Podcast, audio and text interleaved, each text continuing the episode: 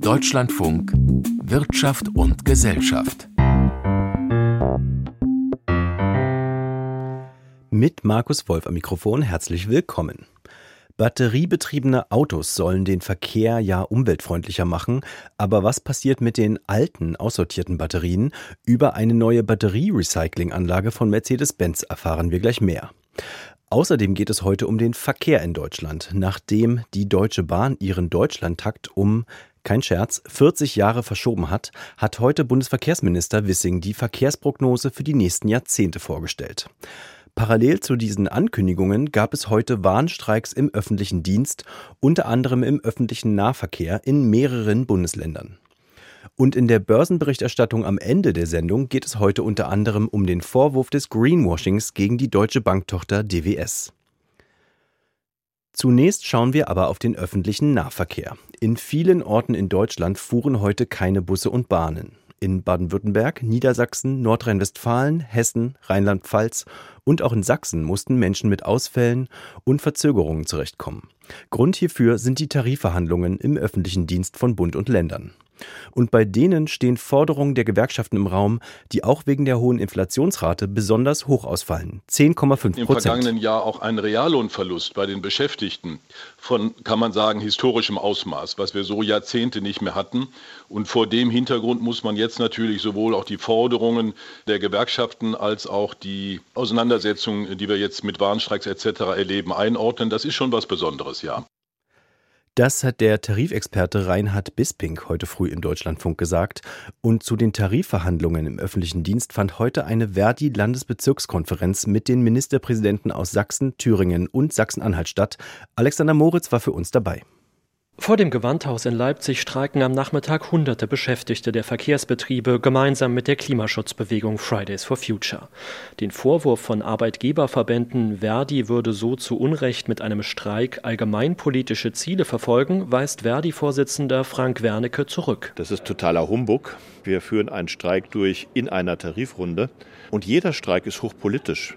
Und es ist absolut gut, dass äh, junge Menschen, die bei Fridays aktiv sind, sich auch für die Themen der Arbeitswelt interessieren. Eine gemeinsame Demonstration der Gewerkschaften mit Fridays for Future gab es unter anderem auch in Dresden. Busse und Bahnen blieben im Depot, ebenso wie in vielen Städten, vor allem im Westen und Süden Deutschlands. Laut Verdi legten 60.000 Beschäftigte ihre Arbeit nieder. Gewerkschaftschef Wernicke sieht sich durch die Streikbereitschaft in den weiteren Verhandlungen bestärkt. 10,5 Prozent mehr Gehalt fordern die Gewerkschaften für die Angestellten von Bund und Ländern.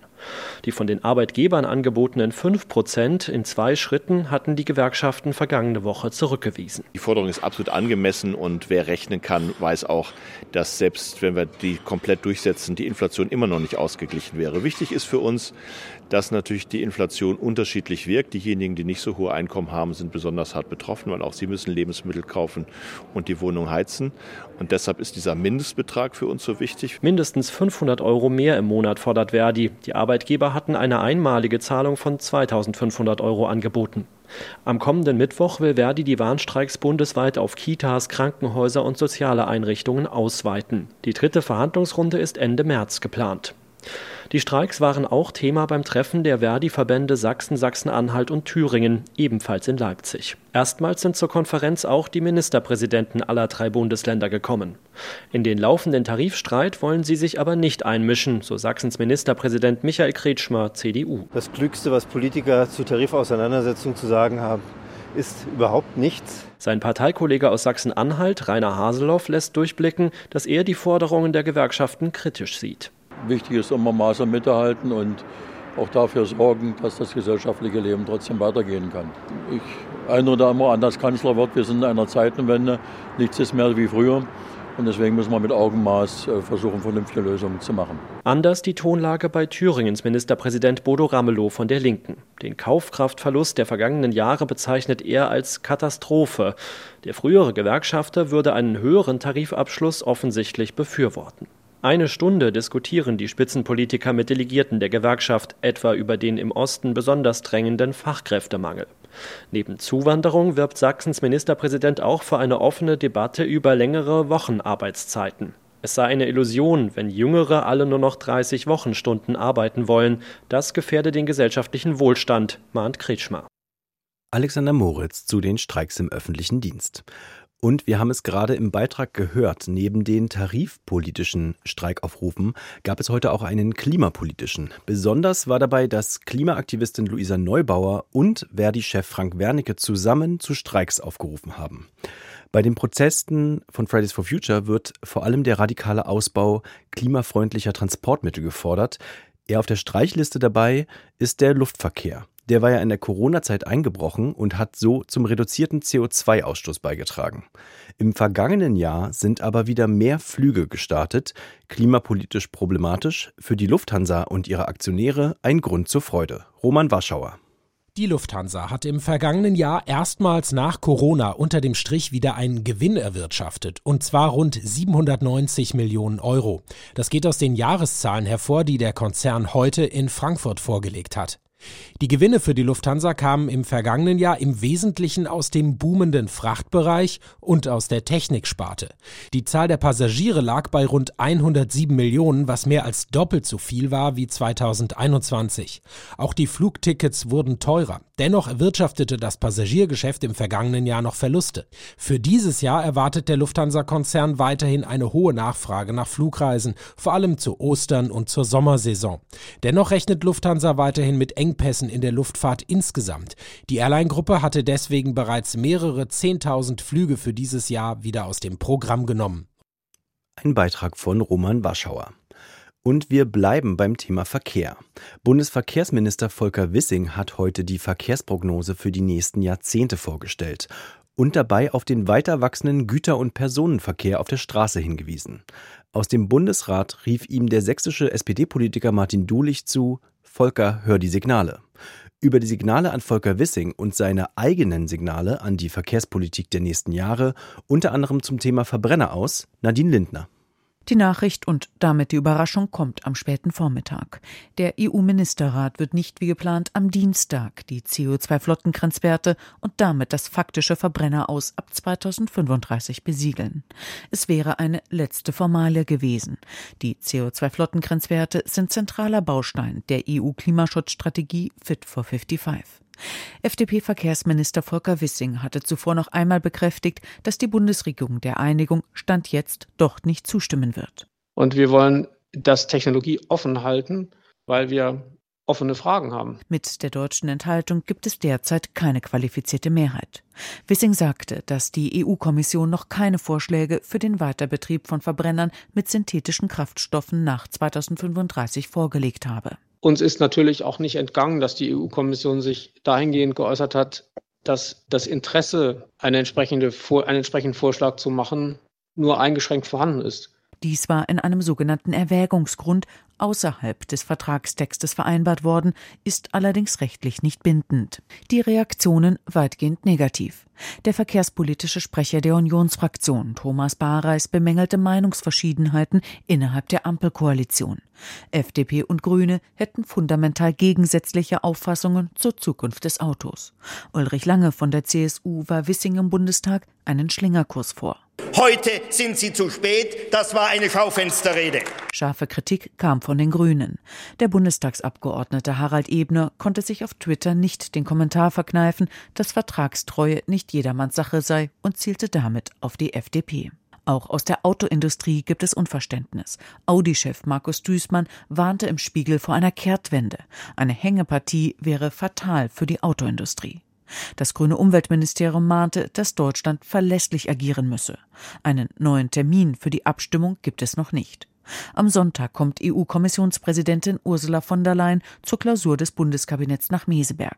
Dann wird das Thema E-Fuels und Verbrenner sicherlich zur Sprache kommen. Es geht darum, eine gesichtswahrende Lösung zu finden. Denn sollte der europäische Klimaschutz platzen, wäre das auch für von der Leyen vor der Europawahl im nächsten Jahr ein Problem. In der Ampel schwelen unterdessen noch weitere verkehrspolitische Konflikte weiter. So zur Frage, ob auch neue Autobahnen prioritär geplant werden sollten. Volker Wissing untermauerte seine Position pro Autobahnbau mit seiner neuen Verkehrsprognose bis zum Jahr 2051.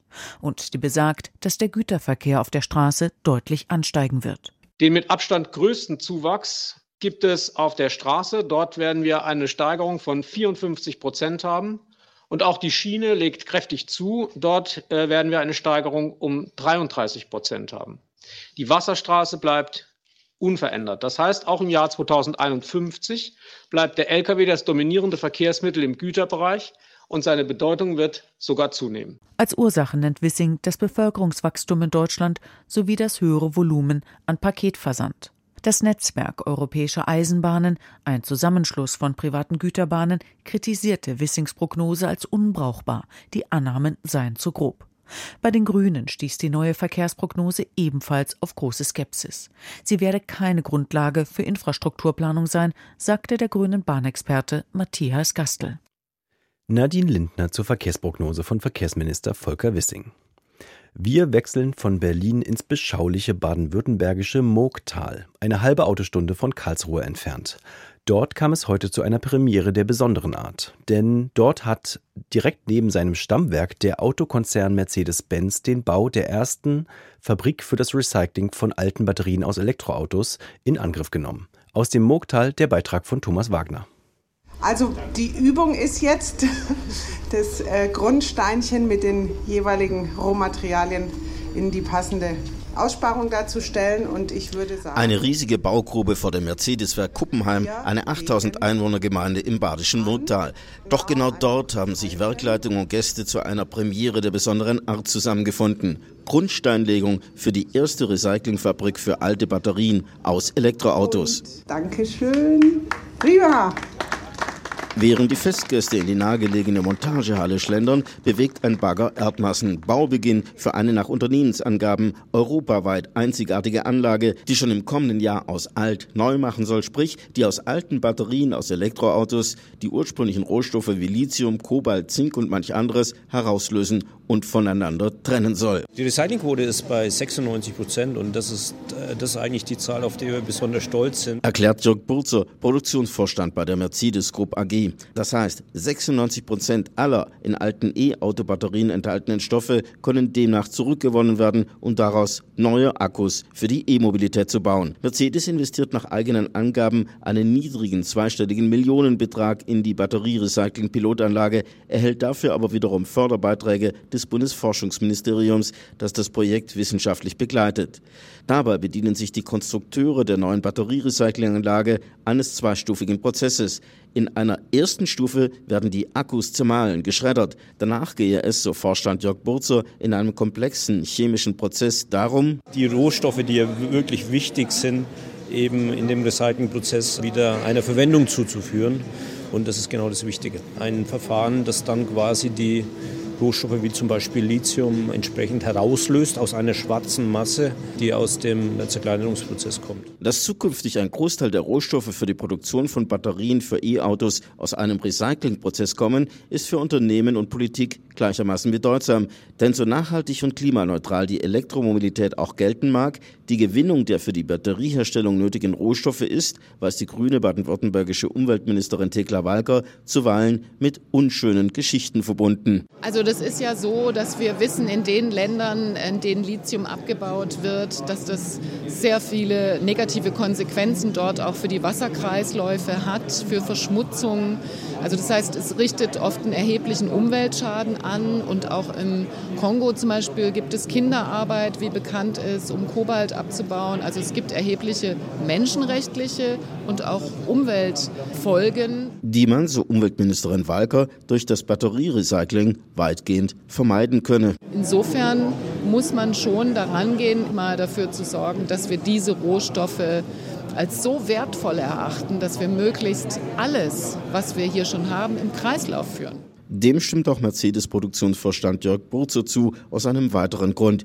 Nimmt die E-Mobilität weiter an Fahrt auf, wächst der Bedarf nach Rohstoffen, steigen die Preise. Dem gegenüber steht das E-Batterie-Recycling. Vorneweg die neue Pilotanlage. Diese Recyclingfabrik, es ist wirklich eine Mine von morgen. Das heißt, wir haben schon vor, dass wir einen großen Anteil der Rohstoffe, die wir in Zukunft brauchen für das Thema Batterieproduktion und Elektromobilität eben auch aus dem Recyclingprozess bekommen. Thomas Wagner hat für uns die erste Batterierecyclingfabrik von Mercedes-Benz besucht. Und wir entfernen uns wieder vom Murgtal, aber wir beschäftigen uns weiter mit der Ansiedlung von Produktionsstätten. Denn mit dem Ziel, dass sich umweltfreundlich produzierende Industriebetriebe in den USA ansiedeln, hat US-Präsident Joe Biden ja im letzten Jahr den Inflation Reduction Act angekündigt. Heute ist Bundeskanzler Olaf Scholz in den USA zu Gast, um unter anderem zu diesem Thema zu sprechen. Konstantin Röse schaut aus diesem Anlass auf die Debatte rund um die Subventionspakete. Audi, Schaeffler oder Siemens Energy. Die Liste deutscher Unternehmen, die große Investitionen in den USA planen, wird immer länger. Egal ob Elektroautofabrik oder Wasserstoffproduktion. Großzügige Subventionen der Vereinigten Staaten locken vor allem Unternehmen mit klimafreundlichen Technologien an. Nach einer Umfrage der Deutschen Industrie- und Handelskammer plant bereits jede zehnte Firma Produktionsverlagerungen. In Europa hat das viele Politiker aufgeschreckt. Schon die hohen Energiepreise seien ein Standortnachteil, sagt EU-Kommissionspräsidentin Ursula von der Leyen im Deutschlandfunk. Wenn jetzt da oben drauf noch die Investitionsmittel der Vereinigten Staaten kommen, dann wird es schwer hier auf der europäischen Seite für unsere Unternehmen. Und deshalb wollen wir das spiegeln hier. Die EU will mit Beihilfen und eigenen Investitionsprogrammen dagegenhalten, um so im Wettbewerb bei grünen Technologien bestehen zu können. Detaillierte Beschlüsse sollen auf dem nächsten EU-Gipfel im März fallen. All das dauert hierzulande länger als in den Vereinigten Staaten, findet Wolfgang Weber, Hauptgeschäftsführer des Branchenverbandes der Elektro- und Digitalindustrie ZVEI. Der größte Unterschied ist zwischen dem, wie die USA das machen und in Europa ist vielleicht weniger die absoluten Geldbeträge, sondern tatsächlich die Umsetzungsgeschwindigkeit, die Umsetzungsüberzeugung, mit der das passiert. Schnelligkeit überzeugt auch den Chemiekonzern Evonik. Nachdem die US-Regierung zwei Drittel einer neuen Produktionsanlage subventionieren will, sei die Investitionsentscheidung schnell getroffen worden, heißt es von Evonik. Das hat zu einem Subventionswettlauf geführt, bei dem auch Unternehmen mitpokern. So fordert etwa der Chiphersteller Intel für den geplanten Bau einer Fabrik in Magdeburg sogar noch Fördergelder nach. Die Unternehmen versuchen natürlich, wenn sie neue Fabriken bauen, die höchstmöglichen Subventionen zu bekommen. So Clemens Fußt, Präsident des Münchner IFO-Instituts. Er sieht neue EU-Hilfen kritisch. Die Frage ist, wollen wir da eigentlich mitspielen? Also ist es sinnvoll, in ein Projekt zum Beispiel wie in Magdeburg, in eine einzelne Chipfabrik, äh, sieben Milliarden an Subventionen zu stecken. Ich bin da eher skeptisch. Besser sei es, mit dem Geld breit Forschung und Entwicklung zu fördern, so Fußt. An der Börse beobachtet man den Subventionswettstreit sehr genau. Investoren wollen vor allem eins, klare Rahmenbedingungen. Und es gibt ein Problem, das Subventionen mit sich bringen, sagt David Kohl, Chefvolkswirt beim Bankhaus Julius Bär. Es erschwert also die Analyse und die Einschätzung an der Börse, was Unternehmen wert sind, weil eben hier die staatliche Einmischung äh, nochmal eine zusätzliche Rolle spielt. Bei Börsenprofis wächst die Sorge, dass die Politik vor lauter Subventionierung ihre eigenen Ziele verfehlt. Mehr Tempo beim Klimaschutz und der Transformation der Wirtschaft. Ein Beitrag von Konstantin Röse. Unabhängig werden von russischem Gas. Das ist das erklärte Ziel der meisten EU-Staaten. Deutschland hat es bereits geschafft und bezieht kein Gas aus Russland mehr. Andere EU-Länder tun sich da deutlich schwerer. Österreich zum Beispiel hat im Dezember noch gut 70 Prozent seines Gases aus Russland bezogen und das sorgt dort in diesen Tagen wieder für große Aufregung. Besonders brisant ist dabei, die langjährigen Verträge laufen über die teilstaatliche OMV, einen österreichischen Energiekonzern. Aus Wien berichtet Oliver Schosch. Im österreichischen Parlament gibt es Zoff wegen der starken Abhängigkeit vom russischen Gas. Die Chefin der österreichischen Sozialdemokraten Pamela Rendi-Wagner kritisiert die Regierung aus konservativer ÖVP und Grünen. Sie sei dafür verantwortlich, dass Österreich im Vergleich zu den anderen EU-Staaten so schlecht dastehe, so Rendi-Wagner. Die Abhängigkeit vom russischen Gas ist sogar gestiegen auf über 70 Prozent. Jetzt im Vergleich zur Europäischen Union Dort ist die durchschnittliche Abhängigkeit von russischem Gas 13 Prozent, signifikant geringer.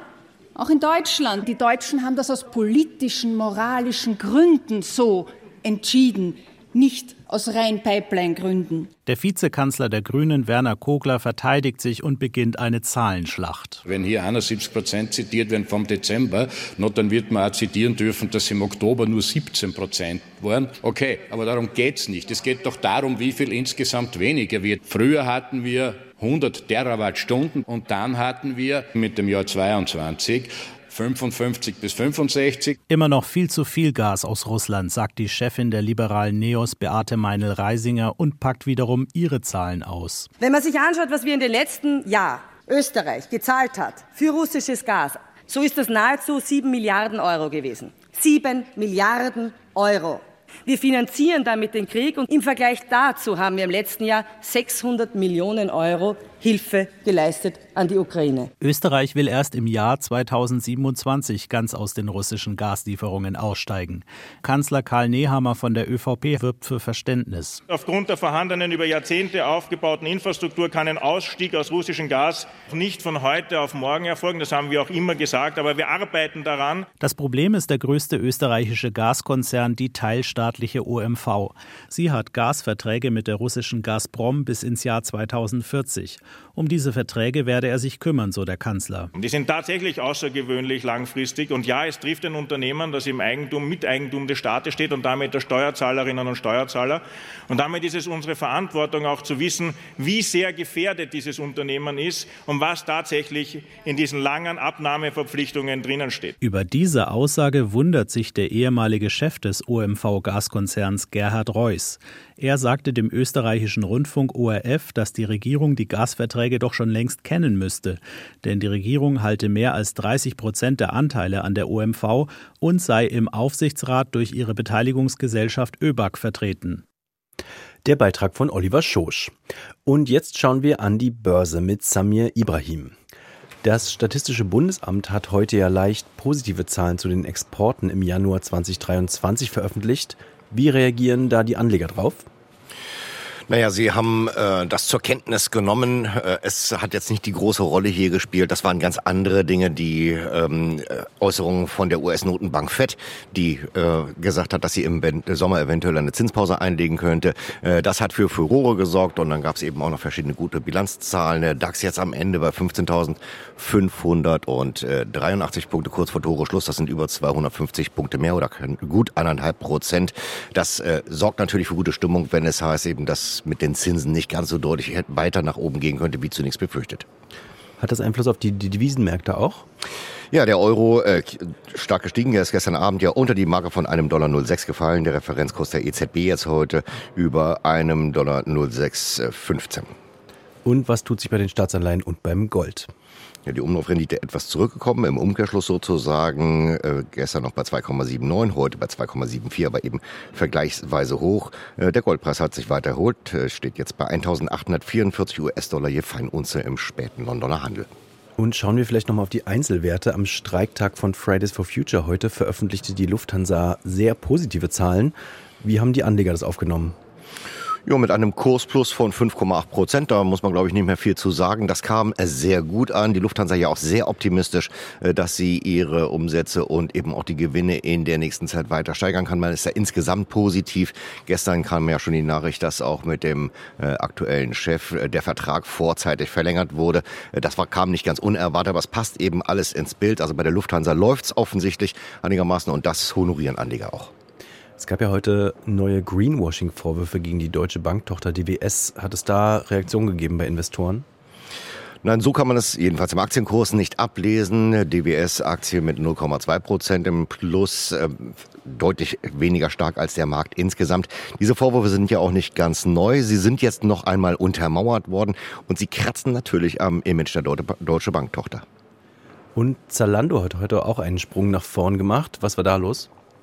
Ja, insgesamt äh, Einzelhändler europaweit gesucht, die Aktie mit äh, 5% im Plus. Das äh, ist eine Bewegung, die man in der gesamten Branche gesehen hat. Großer Spitzenreiter heute allerdings im deutschen Aktienindex. Die Volkswagen-Aktie hat kräftig zugelegt, hat Zahlen gegeben um kurz nach Mittag. Sehr gut. Der Konzern selbst vom Gewinn überrascht. Das haben die auch klar so gesagt. Der Aktienkurs dementsprechend 10,5 Prozent hier das Plus. Also da geht man eben davon aus, dass Volkswagen sich erholt. Das haben sie auch gesagt. Es wird äh, weniger Lieferschwierigkeiten geben und 9,5 Millionen Autos will man in diesem Jahr noch ausliefern. Vielen Dank, Samir Ibrahim, für die Einschätzung. Und das war's für heute mit Wirtschaft und Gesellschaft. Diese Sendung finden Sie wie immer auch in der Deutschlandfunk Audiothek und auf allen Podcast-Plattformen. Fürs Zuhören dankt Markus Wolf.